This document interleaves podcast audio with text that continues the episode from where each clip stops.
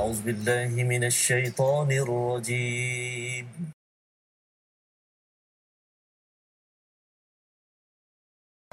أعوذ بالله من الشيطان الرجيم. بسم الله الرحمن الرحيم. الحمد لله رب العالمين.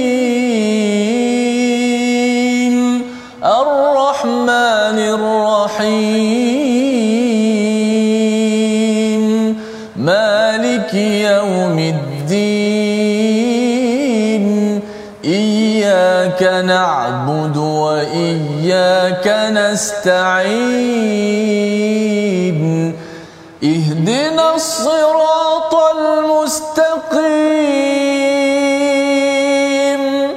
صراط الذين أنعمت عليهم غير المغضوب عليهم ولا الضالين.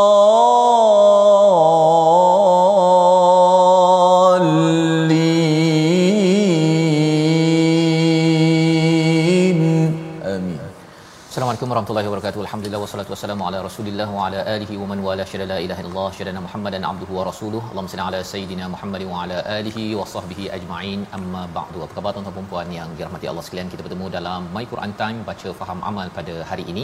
Pada hari Jumaat penuh barakah, Jumaat pertama pada bulan Ramadan, kita doakan Allah menerima amal kita dan menggandakan lagi amal kita ganjaran kepada segala perkara kebaikan yang kita laksanakan pada bulan penuh barakah ini dan pada hari ini kita berada pada halaman 470 bersama Al-Fadil Ustaz Tirmizi Ali. Apa khabar Ustaz?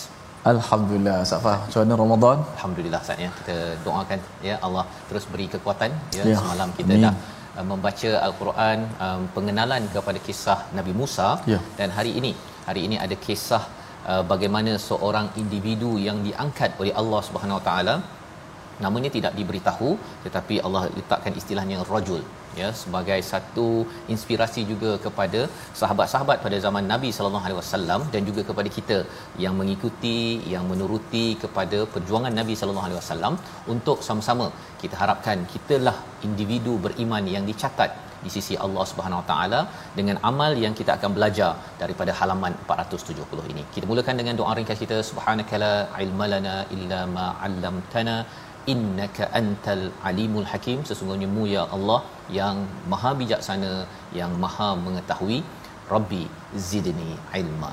Kita saksikan apakah ringkasan bagi halaman 470 bermula daripada ayat yang ke-26 hingga 27 kita akan menyambung kisah Nabi Musa dan Firaun. Dan kemudian pada ayat 28 hingga 33 sehingga hujung itu kisah seorang mukmin daripada kerabat Firaun dan pembelaannya terhadap Nabi Musa alaihi salam dan bagaimana beliau berhujah bagaimana beliau bangkit dan apa pelajaran yang kita boleh ambil bersama pada bulan Ramadan ini. Mari sama-sama kita mulakan dengan bacaan ayat 26 hingga 28 bagi memulakan majlis kita pada hari Jumaat penuh barakah ini. Moga Allah terima dan bangkitkan semangat kita untuk terus berjuang. Silakan Ustaz. Baik, Alhamdulillah. Terima kasih Al-Fadhil, Ustaz Tuan Fazrul, penonton-penonton, sahabat-sahabat Al-Quran yang saya kasihi sekalian.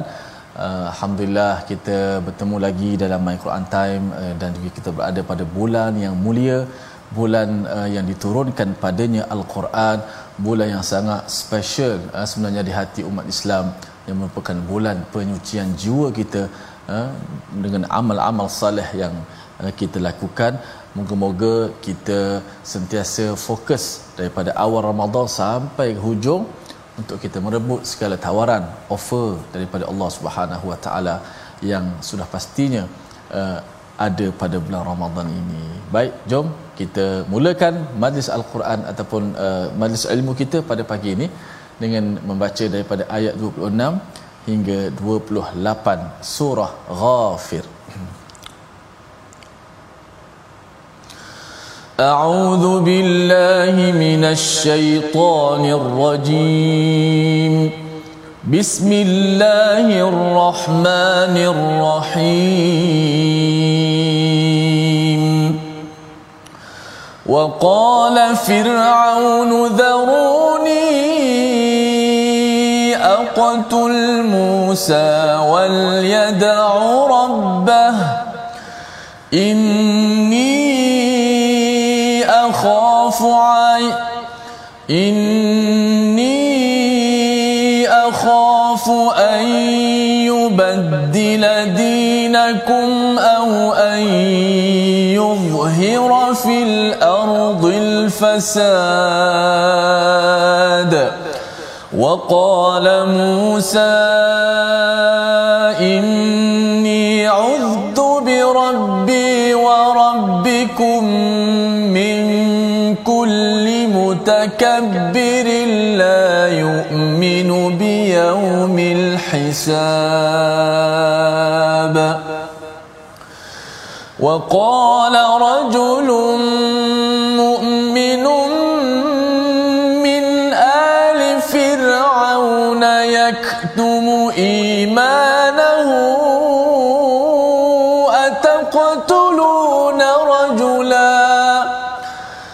أتقتلون رجلا أن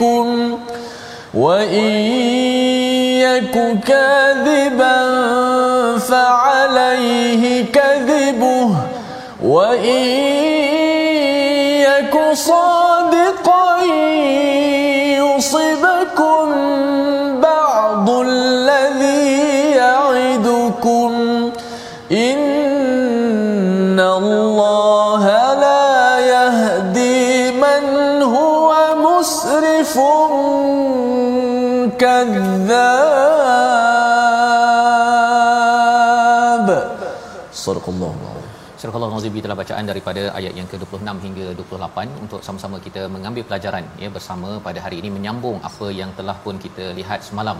Allah menyatakan tentang kalau semalam itu Allah menyatakan tentang Nabi Musa ini diberikan diberikan kebenaran ya hmm. membawa kebenaran daripada sisi kami daripada sisi Allah Subhanahu taala. Ini bukan kebenaran yang dibuat-buat tetapi Allah mengakui kepada kebenaran al-haq yang dibawakan maka dalam hal ini walaupun ada strategi ada individu-individu lain uh, Firaun, Haman, Qarun yang cuba merancang plot untuk menghancurkan kebenaran yang dibawa oleh Nabi Musa mereka tidak berjaya. Mereka tidak berjaya untuk membunuh Bani Israel. Malah malah sebenarnya dengan izin Allah Subhanahu Taala Firaun dan juga kuncu-kuncunya terbenam kalau kita melihat peristiwa yang telah pun kita baca sebelum sebelum ini dalam surah-surah sebelumnya. Jadi mari kita beri fokus kepada bagaimana proses ya bila Nabi Musa ini hadir kepada kepada Firaun pada ayat yang ke-26. Wa qala Firaun dharuni aqtul Musa wal yad'u rabbah ya berkata Firaun kepada pembesar-pembesarnya biar aku yang membunuh Musa dan menyuruh dia memohon kepada Tuhannya Ha, kali ini kita menarik ya. Ini kalau kita lihat babak-babak episod Ustaz ya. Kisah ya. Nabi Musa ni ada episod-episodnya pada surah Al-Baqarah, pada surah uh, sebelum ini surah Qasas pun ada. Kali ini menyambung balik uh, fokus kepada bahagian mana Nabi Musa sudah balik daripada Madian. Sudah balik daripada ya. Madian ya. dan uh, sudah pun bertemu dengan ahli sihir. Ahli sihir dah terbunuh dah ni. Allah. Ya, sudah terbunuh. Pada waktu ini uh, Firaun ya. Firaun kalau dalam Israiliyat dia nyatakan bahawa Firaun yang ada ini adalah Firaun Ramses kedua anak dia. Bukan hmm. yang pertama itu Israiliyat tak penting pun. Yang penting kita tahu bahawa Firaun ini dia kata apa? Biar aku yang bunuh Musa. Ha ya. Biar aku yang bunuh Musa dan biar dia mohon ataupun berdoa pada Tuhannya ya kalau dia boleh diselamatkan oleh Tuhannya. Betapa takburnya sombongnya Firaun pada waktu ini. Pasal apa? Pasal dia punya penasihat dia lah yang cucuk dia ustaz ya, ya nampak gayanya Nabi Musa hidup lagi. Ha contohnya kan ya. Bila dia bakar-bakar kepada orang atas ini atas perkara yang tidak baik maka itu yang menyebabkan Firaun tidak bergantung kepada ahli sihir. Ahli sihir dah apa istilahnya harap pagar-pagar makan padi ya. Jadi kali ini Firaun ingin membunuh ya membunuh Nabi Musa. Biar aku handle biar aku uruskan.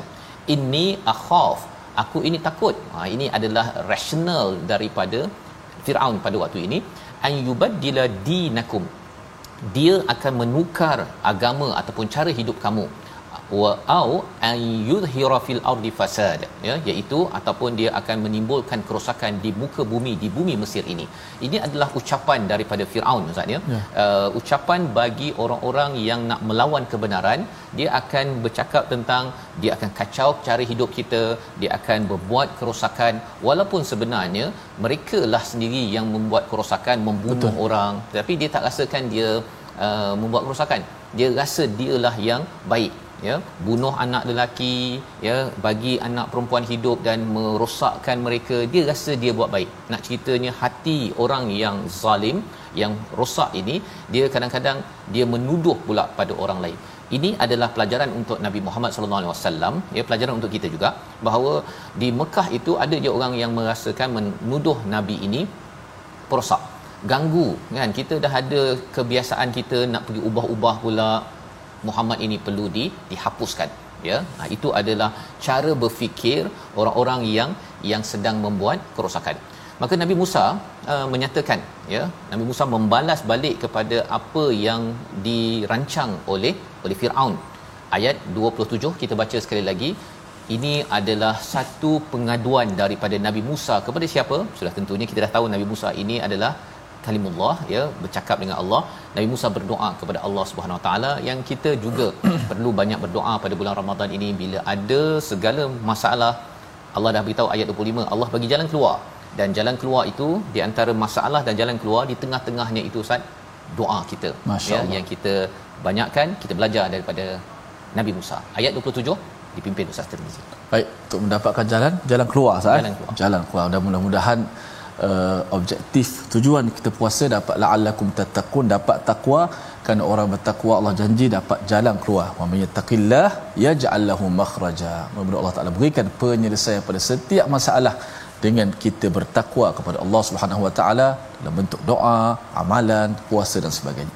Auzubillahi minasyaitonir rajim. Wa qala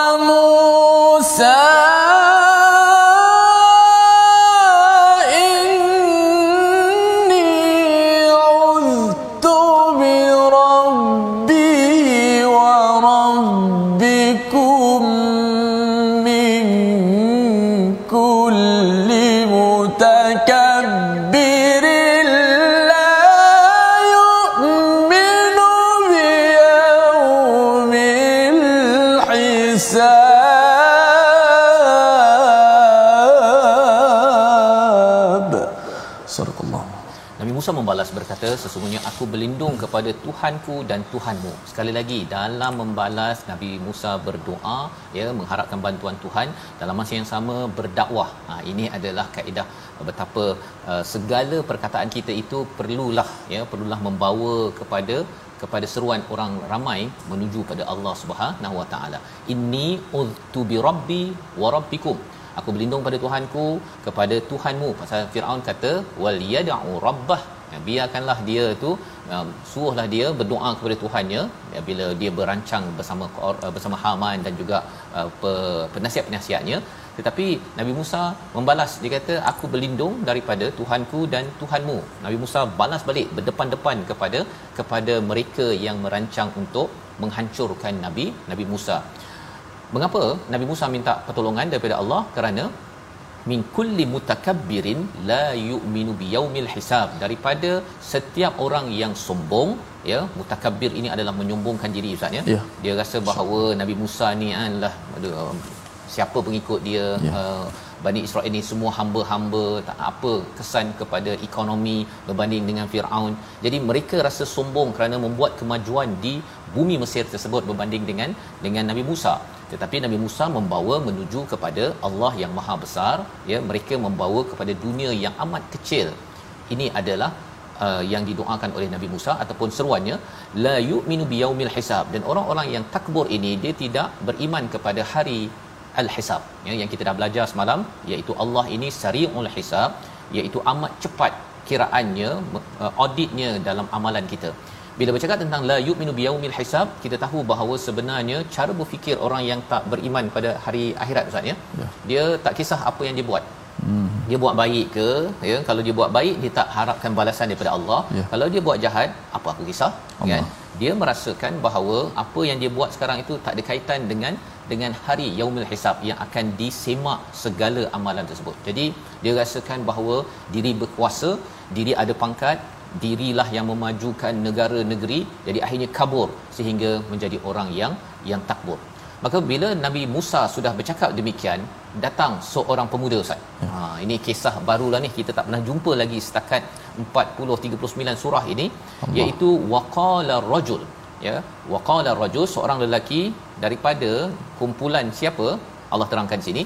Rajul ini adalah orang beriman daripada keluarga Firaun ya daripada uh, geng Firaun.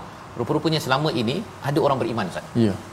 Dah ada peristiwa apa Firaun memperkecilkan Nabi Musa, hmm. kemudian berlaku peristiwa sihir, ahli sihir datang kemudian sujud itu, dia tetap duduk dalam dalam uh, kabinet lah. Dia duduk senyap dia. Kan dia dengar, dia memerhati tapi dia tak cakap apa-apa.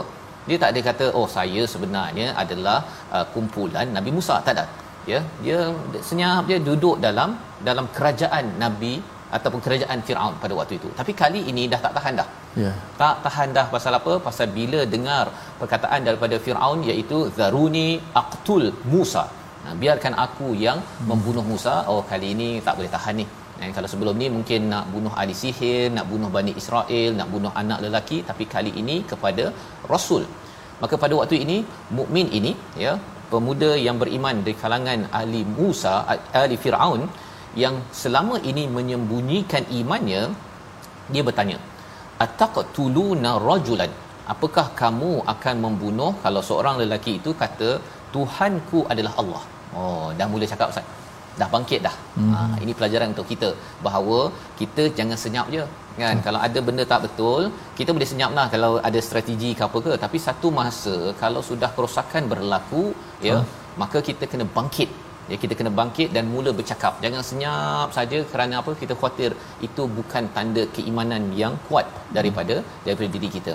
Maka beliau menyatakan apakah salah ya? Apakah kamu nak bunuh kepada seorang lelaki yang kata tuhanku Allah nak merujuk Nabi Musa lah ni? Ya? Dan juga dia datang dengan bukti mukjizat daripada Tuhanmu. Ha dia dah mula cakap bil bayyinati mir rabbikum. Uh, kabinet ustaz ya? Hmm. menteri cakap pada kira perdana menteri lah ni kan? Ataupun raja eh kalau salah ke kan? Kau nak bunuh kepada seorang lelaki yang kata Tuhan aku adalah Allah dan datangkan mujizat daripada Tuhanmu. Ha, bukan Tuhan dia Tuhanmu. Ini sensitif tak ya. ya cara bercakap begini. Sure. orang ini dah mula berani dah ya. Dia muncul juga pasal ini ada kaitan dengan hidup dan dan mati. Dan kemudian dia menyatakan apa? Wa in yaku kadhiban. Ha, menarik cara dia bercakap ini. Dia tidak fan, tak menunjukkan fanatik kepada Nabi Musa ya. Dia menunjukkan kebenaran jikalah dia uh, pembohong uh, kan yaku kadiban ni kalau dia dia membohong fa alaihi kadhibu ya. Kesan uh, pendustaan itu pada dia bukan pada kita kan. Tetapi ha, dia bawakan logiknya apa? Wa iyyaku sadiqan jikalah katakan nabi Musa ini Musa ini betul yusibukum ba'dul ladhi ya'idukum ya. Sudah pasti akan menimpa sebahagian daripada azab kepada kepada kamu semua kepada kita semua jadi uh, bila kita guna perkataan kita beri perhatian pada perkataan ba'du itu Ustaz ya. Mm-hmm. Sebenarnya azab itu akan datang semua kepada Firaun yeah. tapi dia apa istilahnya dia uh, lembutkan sikit cara dia bercakap kepada Firaun pasal dia orang bawah. Mm-hmm. Kalau dia lebih-lebih je kan dia kata semua azab akan sampai pada engkau ha kan. Dan dia tak cakap pada uh, rabb uh, rabbuk dia cakap kepada kepada dia tak cakap ya'iduk dia cakap ya'idukum ya tak cakap akan kembali kepada kamu. Ha, itu nak attack kepada kepada Firaun. Dia cakap kepada kamu semua. Jadi ini adalah cara bercakap yang hadir dan di hujung itu innallaha la yahdi man huwa musrifun kadzdzab. Sesungguhnya Allah tidak memberi hidayah kepada mereka yang melampau yang berdusta.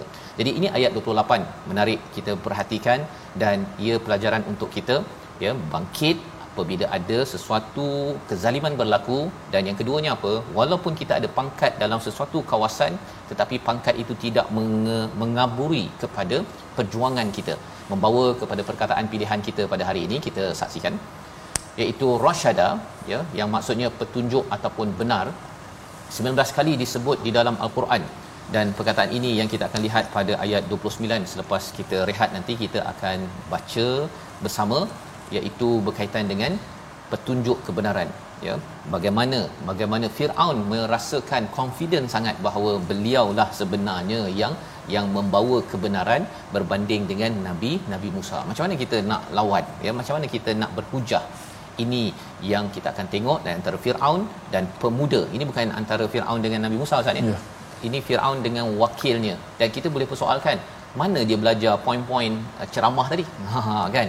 Dia bukannya pengikut Nabi Musa. Dia tak pernah uh, ni tapi maksudnya apa selama ini dia bila sahaja Nabi Musa menyampaikan dia ditangkap poin-poin tersebut simpan dalam hati simpan simpan simpan sehingga kan sehingga kan dia dirakamkan dalam al-Quran dan para sahabat Nabi Muhammad sallallahu alaihi wasallam bila membaca kisah ini mereka pun mendapat inspirasi ustaz. Ya. ya, kalau kita tengok siapakah yang berani pada zaman Nabi itu seperti Saidina Umar kan. Siapa sahaja yang melawan pada dia dia akan tebas kepalanya ya. Kalau katakan atas dasar kezaliman nak menunjukkan kepada kita juga agar kita kena jadi berani ya. Bila kita melihat ada kezaliman yang berlaku dalam kapasiti cara kita masing-masing masih lagi beradab. Jangan sampai orang rasa ah ini fanatik fanatik. Ha, tapi kita ada kebenaran yang diperjuangkan. Kita kembali semula. Kembali selepas ini belajar apa yang berlaku. My Quran time baca faham amal insyaallah. Insyaallah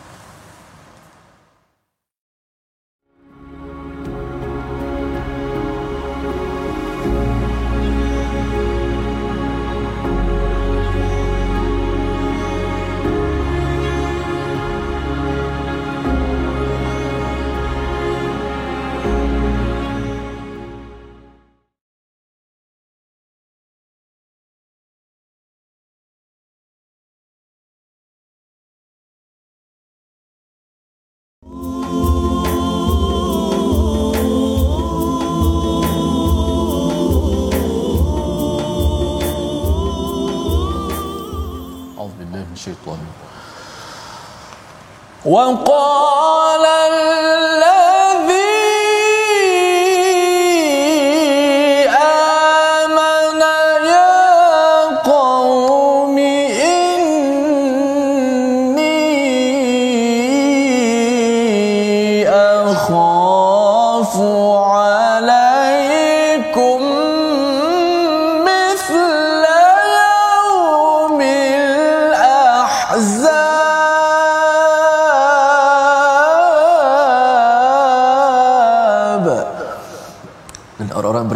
berkata wahai kaumku semuanya aku bimbang kamu akan ditimpa yang bencana seperti hari kehancuran golongan orang-orang yang menyekutu.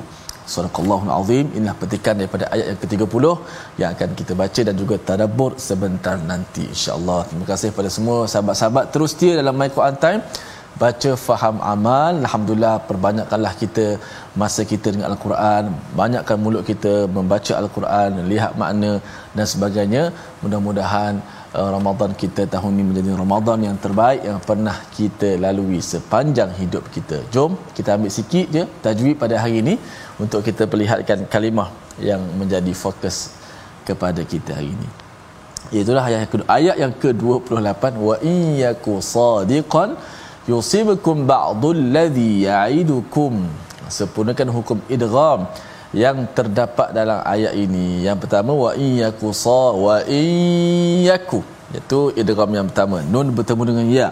Yang kedua sadiqan yu. Tanwin juga bertemu dengan ya. Ada dua hukum idgham ha, dalam ayat uh, yang uh, 28 ini. Yang mana satu berbaris di bawah nun sebelum nun mati tu berbaris di bawah i. Yang kedua uh, berbaris di atas. Yang sebelum nun mati ataupun tanwin qaf yang berbaris di atas. Qay yusibukum sadiqan yusibukum dengan iyakusa pada uh, huruf idgham yang bermula dengan baris bawah seperti wa iyakusa wa iyaku uh, dia agak suka sedikit sebab dia berbaris di bawah. Adapun kalau berbaris di atas lebih mudah kita baca faman ya'mal seperti sadiqan nak masuk dalam ya tu agak mudah. Tapi kalau daripada baris bawah nak masuk dia agak suka sedikit kalau kita tak betul-betul hati-hati. Jangan kita baca wa iyasu wa iyaku. Dia tak betul-betul masuk. Dia tak betul-betul masuk hidung dia kerana dia adalah daripada baris bawah. Wa iyaku. Dia tak betul-betul masuk hidung dan uh, masuk mulut masuk kalau di mulut masuk iya lah huruf iya lah. Nun masuk dalam ya. Di hidung masuk gunnah so kena masuk walaupun di baris bawah. Wa i ah pastikan masuk hidung. Jangan wa i duduk bawah juga tak masuk hidung. Wa i tak masuk.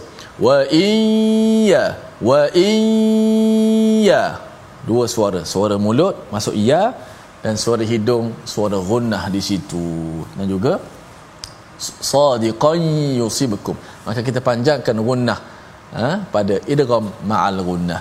Wa iyyaku sadiqan yusibukum ba'dul ladzi ya'idukum okey wallahu a'lam Terima kasih ucapkan pada Ustaz Tirmizi ya untuk sama-sama berkongsi pada hari ini panduan bagaimana kita membaca ya daripada halaman yang ke-470 ini hmm. sebagai ulangan lah Ustaz ya. Yeah. Kita akan mengulang tetapi di dalam dalam praktikal halaman yang berbeza agar jangan sampai kita uh, tertinggal ya prinsip tajwid yang telah kita belajar dan sebenarnya dalam al-Quran ini prinsip-prinsip itu akan berulang tapi dalam bentuk yang berbeza dalam bentuk berbeza tentang kebenaran. Dan kita kalau kita lihat kepada surah ini Ustaz ya surahnya dinamakan Ghafir. Apa maksud Ghafir? Yang maha yang pengampun. Allah ini maha pengampun. Dan apa kaitan dengan kisah yang sekarang ini sedang berlaku ya tentang hmm. pemuda ini? Sebenarnya pemuda ini adalah orang yang awalnya tidak beriman. Tetapi kerana memohon keampunan daripada Allah Subhanahu Wa Taala maka beliau bangkit beliau bangkit ya bangkit untuk menyampaikan kebenaran. Sama kepada kita kalau kita nakkan keampunan daripada Allah Subhanahu Wa Taala kita kena bangkit untuk mengajak orang kepada Allah. Tidak cukup kita istighfar seorang-seorang ustaz ya lepas tu orang lain buat salah ke apa ke hmm, tak apalah orang lain. Saya nak selamat untuk ke syurga saja tidak. Kita ada tanggungjawab untuk mengingatkan seperti Nabi Nabi Musa seperti pemuda. Pemuda ni tak dikenali namanya tetapi beliau tetap dalam risiko ya risiko tetap juga memilih untuk untuk mengingatkan Firaun untuk beriman kepada Allah Subhanahu Wa Taala. Apakah lagi? Apakah lagi yang berlaku pada ayat 29 hingga 33? Jom kita baca bersama pada hari ini pimpin Ustaz Tirmizi. Silakan Ustaz. Baik, terima kasih Fadil Tuan Fazrul. Jom sama-sama kita baca ayat yang ke-20 29 eh, hingga 33. أعوذ بالله من الشيطان الرجيم. يا قوم لكم الملك اليوم ظاهرين في الأرض فمن ينصرنا؟ فمن ينصرنا من بأس الله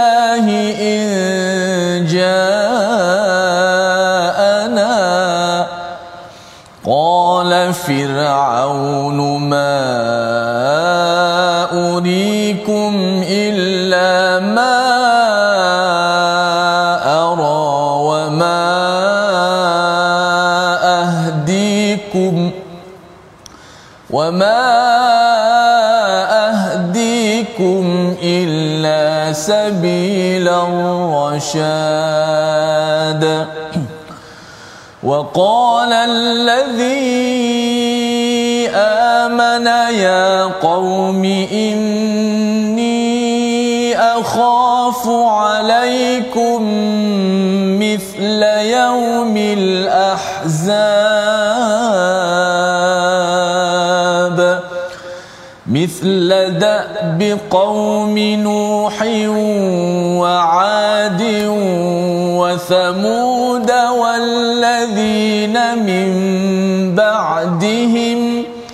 وما الله يريد ظلما للعباد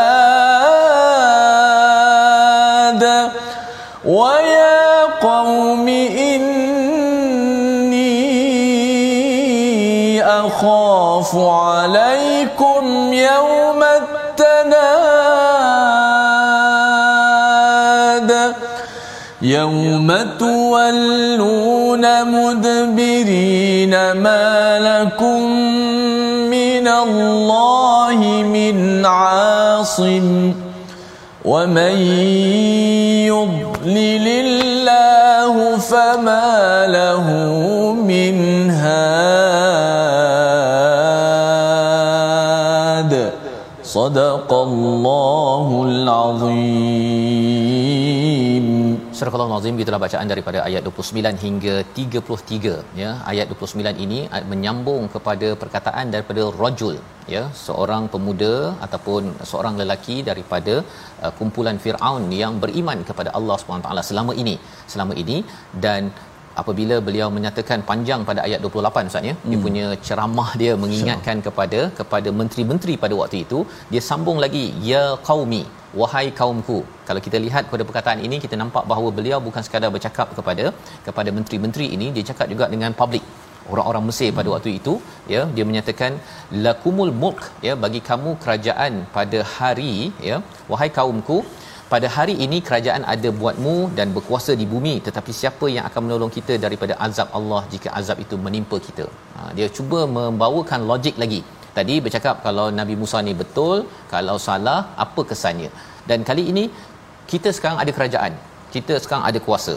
Tetapi kalau satu hari nanti ya siapa yang akan tolong? Kalau katakan faman yang suruna min ba'sillahi inja'ana jika datang baks ustaz ya. Hmm. perang ataupun azab yang amat besar daripada Allah datang kepada kita ni siapa nak tolong? Ha, dia guna perkataan Allah dia guna perkataan rabbikum tuhan kamu.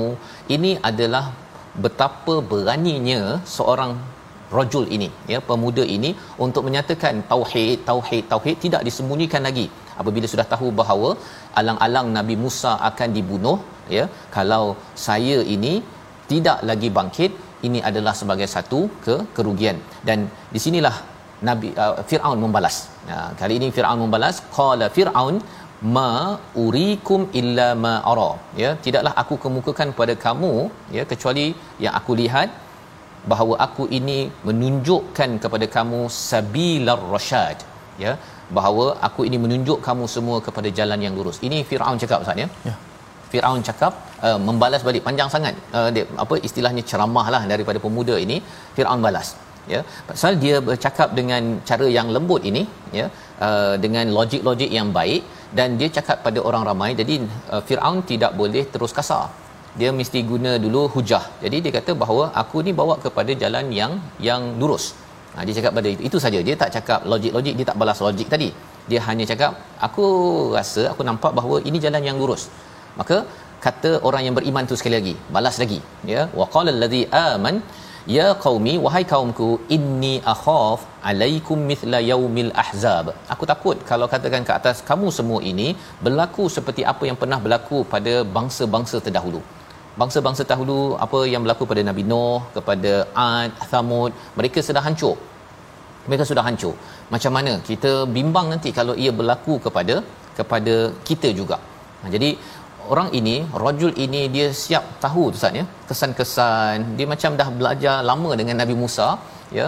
Tetapi sebenarnya ilmu dia tidaklah sempurna. Pelajaran untuk kita ada ada orang tanya Ustaz ya bila saya ni nak menyampaikan kepada kawan saya? Nak tunggu habis tadabbur Quran ke? Sampai saya hafal Quran ke? Ataupun macam mana? Pelajaran daripada pemuda ini juga kita pernah baca pada surah Yasin surah 36 kita dapat sikit kita ajak sedikit ya kita tak payah tunggu sampai sampai penuh ya. Ilmu dekat kepala sampai nota kita panjang. Berjela barulah kita rasakan bahawa oh barulah saya ingin ingatkan manusia kepada kawan-kawan saya saudara saya anak saya kepada kebenaran. Dan ini disampaikan pada ayat 31 ya. Beliau menyambung lagi penerangan yang tak naklah kita ni jadi macam bangsa uh, bangsa-bangsa dahulu. Ayat 31 kita baca ulang sekali lagi sebagai peringatan juga kepada kita kita tidak mahu mengulang kehancuran bangsa negara-negara terdahulu mereka lebih kuat mereka lebih power tetapi rupa-rupanya Allah maha besar dan maha kuat ayat 31 bersama Ustaz Tirmizi baik auzubillahi minasyaitanir مثل دأب قوم نوح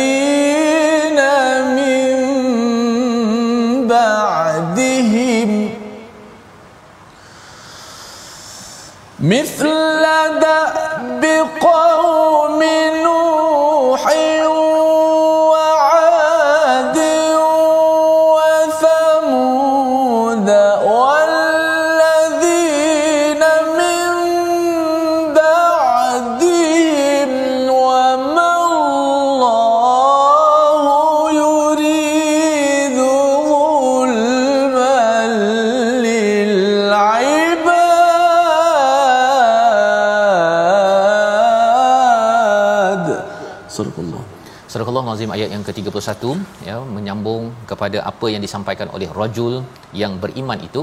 Dia menyatakan seperti yang berlaku kebiasaan kaum Nuh yang pertama Ad Thamud dan orang-orang yang datang setelah mereka. Padahal Allah tidak mahukan kezaliman terhadap hamba terhadap hamba-hambanya. Jadi ayat 31 ini um, pemuda ini tahu tentang sejarah uh, tahu tentang sejarah dan besok pun insya-Allah kita akan melihat pada uh, halaman 471 ataupun pada hari Ahad nanti kita akan lihat bahawa sebenarnya beliau ini memang uh, banyak data ustaz ya. Ya. Banyak data untuk membawakan logik yang baik kepada Firaun kepada menteri-menteri penasihat-penasihat yang ada dan juga kepada kaum yang berada di bumi Mesir. Jadi dia kata apa? Kita tak nak jadi seperti kumpulan siapa? Uh, kaum Nuh yang pertama ataupun Ad ya yang dihantar kepada Hud. Wa Thamud yang dihantar kepada Nabi Nabi Saleh. Nabi Saleh dihantar kepada mereka. Walladzina min ba'dihim ya dan orang-orang selepas mereka. Jadi bila kita baca ayat ini ya ataupun sahabat Nabi Muhammad sallallahu alaihi wasallam Nabi membaca ayat ini uh, maksudnya ialah selepas itu banyaklah ya kita tengok kisah Nabi Musa, kisah Nabi Isa, nabi-nabi selepas itu semuanya itu sama saja patternnya iaitu mereka itu dihancurkan apabila mereka ini mereka ini tidak membawa ataupun membuat kerosakan dengan tidak beribadah kepada Allah Subhanahu Wa Taala.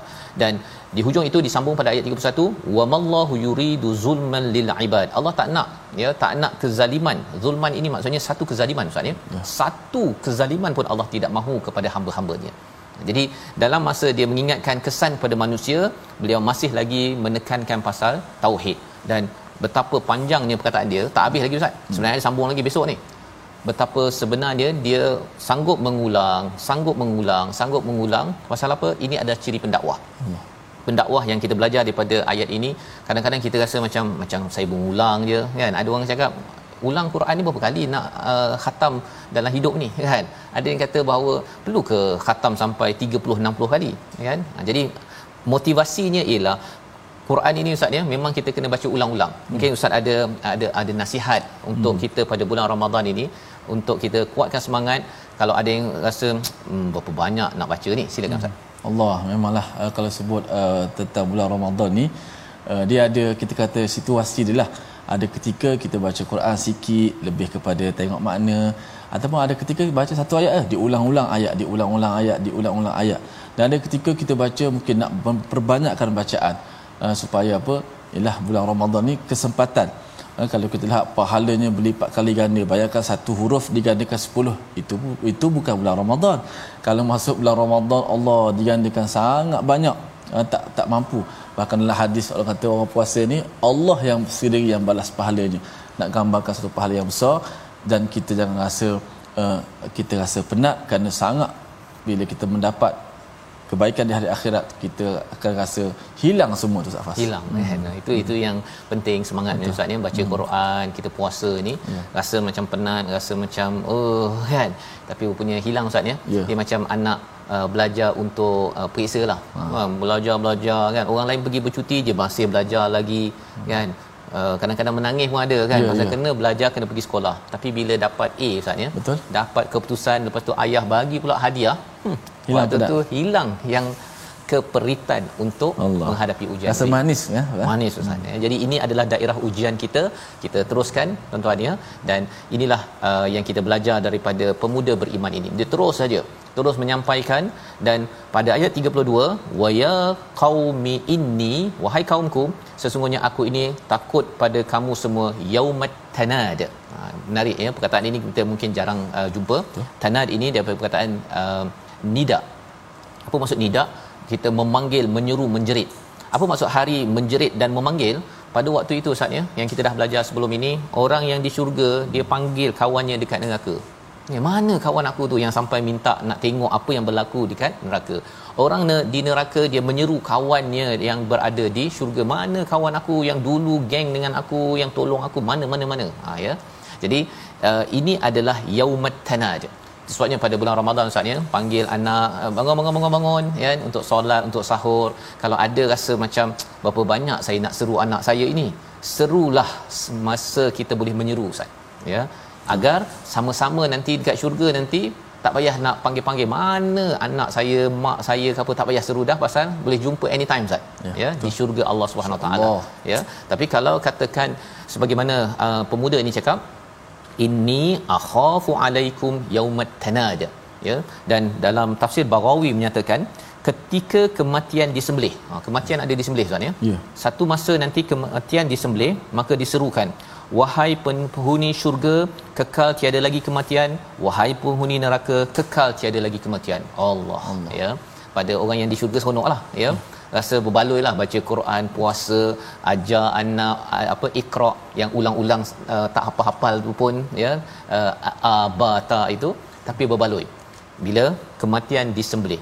Tetapi bagi orang yang uh, rasa bosan rasa bahawa saya nak ikut apa yang saya inginkan sahaja seperti Firaun dan juga uh, kaum pada waktu itu maka mereka adalah orang yang paling kecewa.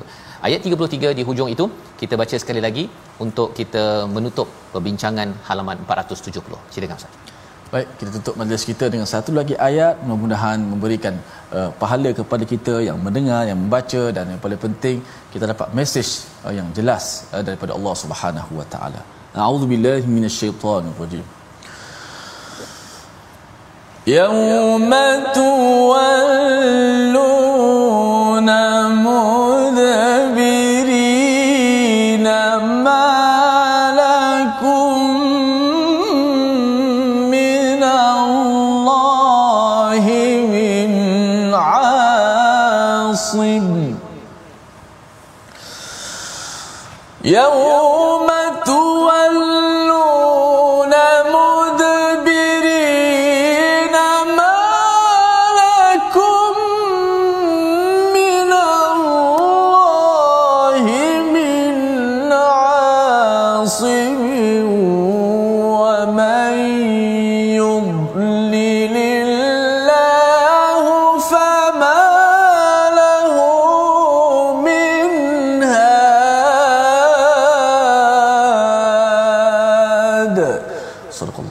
itu pada hari ketika kamu berpaling ke belakang tidak ada seorang pun yang mampu menyelamatkan kamu daripada azab Allah Subhanahu taala. Barang siapa dibiarkan sesat oleh Allah nescaya tidak ada sesuatu pun yang mampu memberi petunjuk. Ya, pemuda ini mengingatkan lagi ya tentang hari di mana semua orang bersimpang siur ya, cuba untuk untuk lari daripada segala azab yang ada tapi tidak ada pelindung, tidak ada asim ya kecuali daripada Allah Subhanahu Wa Taala. Tak boleh lagi kalau katakan di di Mesir itu boleh pula minta kepada Firaun. Firaun minta daripada Haman Haman uh, apa uh, buatkan bangunan buat piramid apa sebagainya. Tak ada tak ada tak ada dah.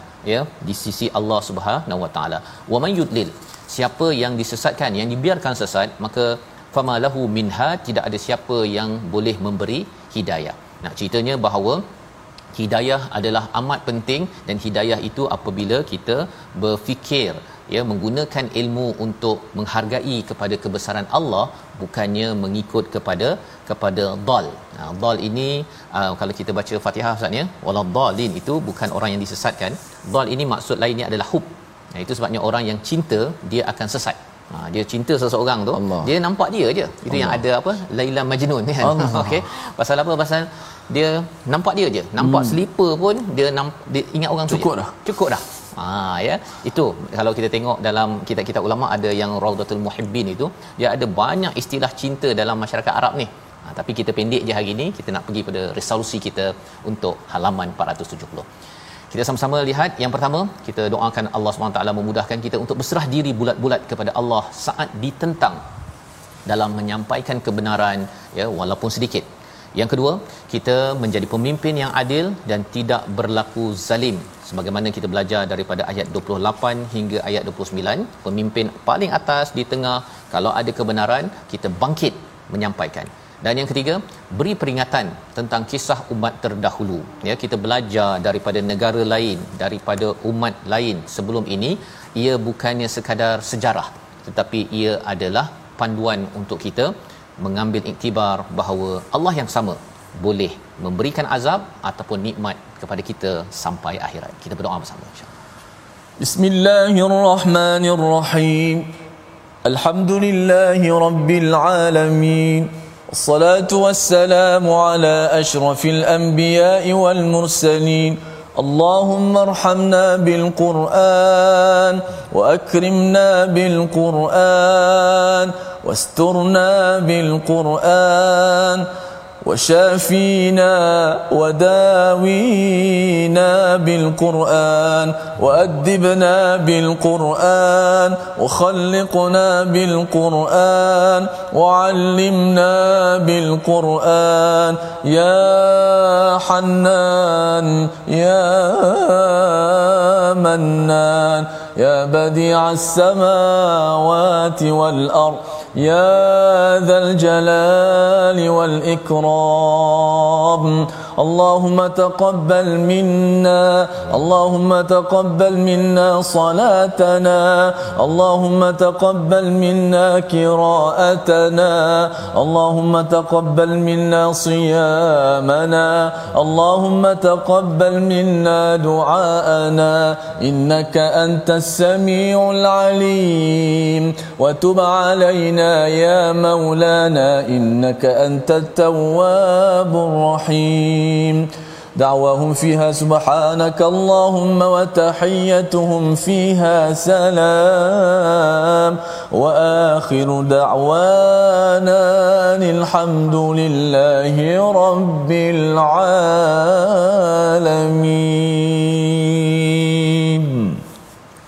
Amin ya rabbal alamin. Moga-moga Allah mengabulkan doa kita pada hari ini pada hari Jumaat penuh barakah dan moga-moga dengan semangat kita bersama al-Quran kita dapat belajar semangat daripada seorang pemuda ya seorang sahaja dalam ramai-ramai yang kufur di kalangan menteri-menteri pemimpin masih lagi ingin bangkit dan kita ingin bangkit bersama dengan al-Quran dijemput pada tuan-tuan untuk sama-sama ya selain daripada daripada kita membaca al-Quran membanyakkan infak pada bulan Ramadan dalam tabung gerakan al-Quran dan moga-moga infak kita itu menjadi asbab rahmat daripada Allah Subhanahu Wa Taala. Kita bertemu lagi dalam ulangan pada malam ini pada hari esok ya insya-Allah kita akan melihat sambungan ada kisah ataupun nama Nabi Yusuf muncul kali yang seterusnya. Ha, satu-satunya muncul di luar surah Yusuf. Allah. Apa kaitan dengan pemuda ini?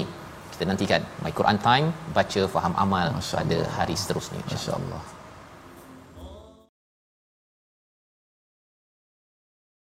Yakin percaya pada janji-janjinya Syukur segala nikmatku.